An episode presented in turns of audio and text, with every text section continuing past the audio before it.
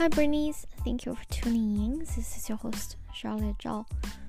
Um, it was a pretty fun day at work. Uh, cool, interesting conversations and working with people. Um, it's interesting how like the emotions feels quite different from day to day. That's also the fun part. Um, in the evening, I ended up going to an impromptu musical. That's because a friend had a spare ticket and I happened to be free at 8. So perfect. I was at Southbank Centre. It's uh, a musical called The Light in the Piazza. Um, the plot is uh, quite weird but humorous. I mean, I did the like their stage design as well as costumes. Music itself was good.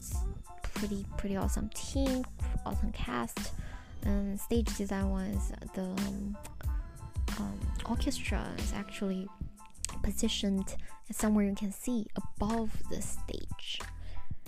Uh, yeah, it's like some sort of stairs that leads up to it. It's pretty awesome. Um, and um, the cast apparently the main actress uh, was sick, so second in line actress was able to take the stage, and she was pretty brilliant. You know, I'm.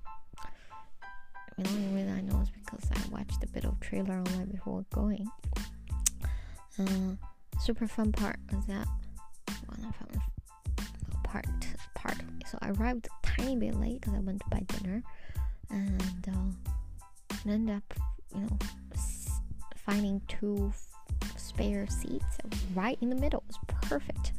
Um, because I couldn't get to the original seat I was assigned. It was a bit too stuck in the middle. Uh, I mean, in between people. And uh, the super cool thing was that I I could really see everything. Uh, kind of reminds me a little bit when I watched um, Hamilton, but uh, I would argue the seats system was even better. Super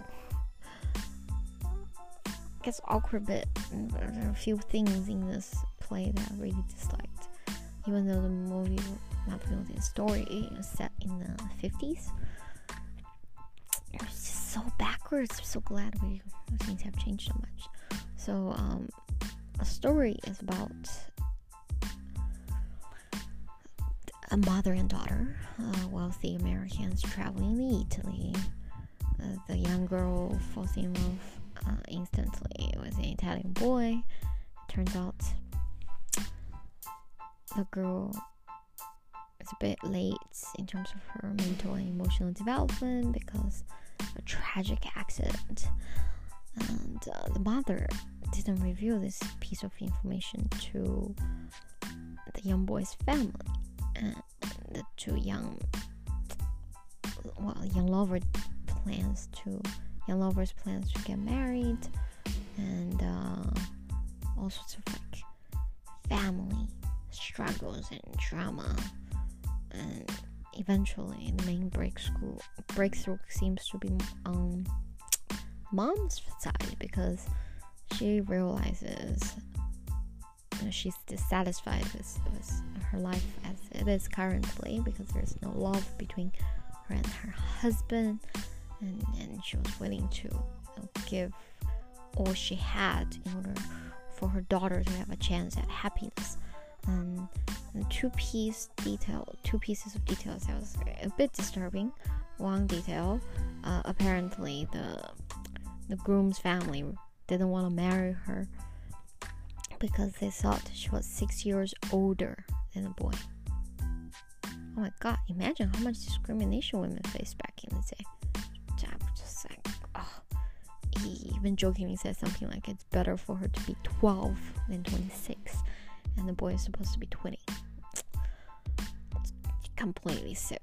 Um, second thing, apparently, the father sort of changed his mind after uh, the mom proposed dowry was going to be increased from $5,000 to $15,000 back then that was a lot of money.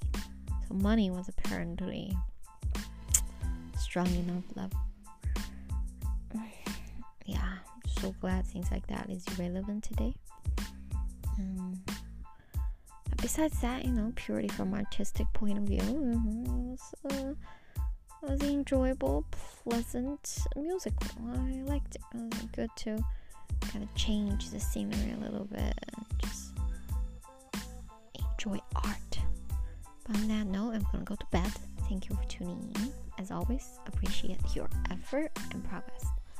See you tomorrow.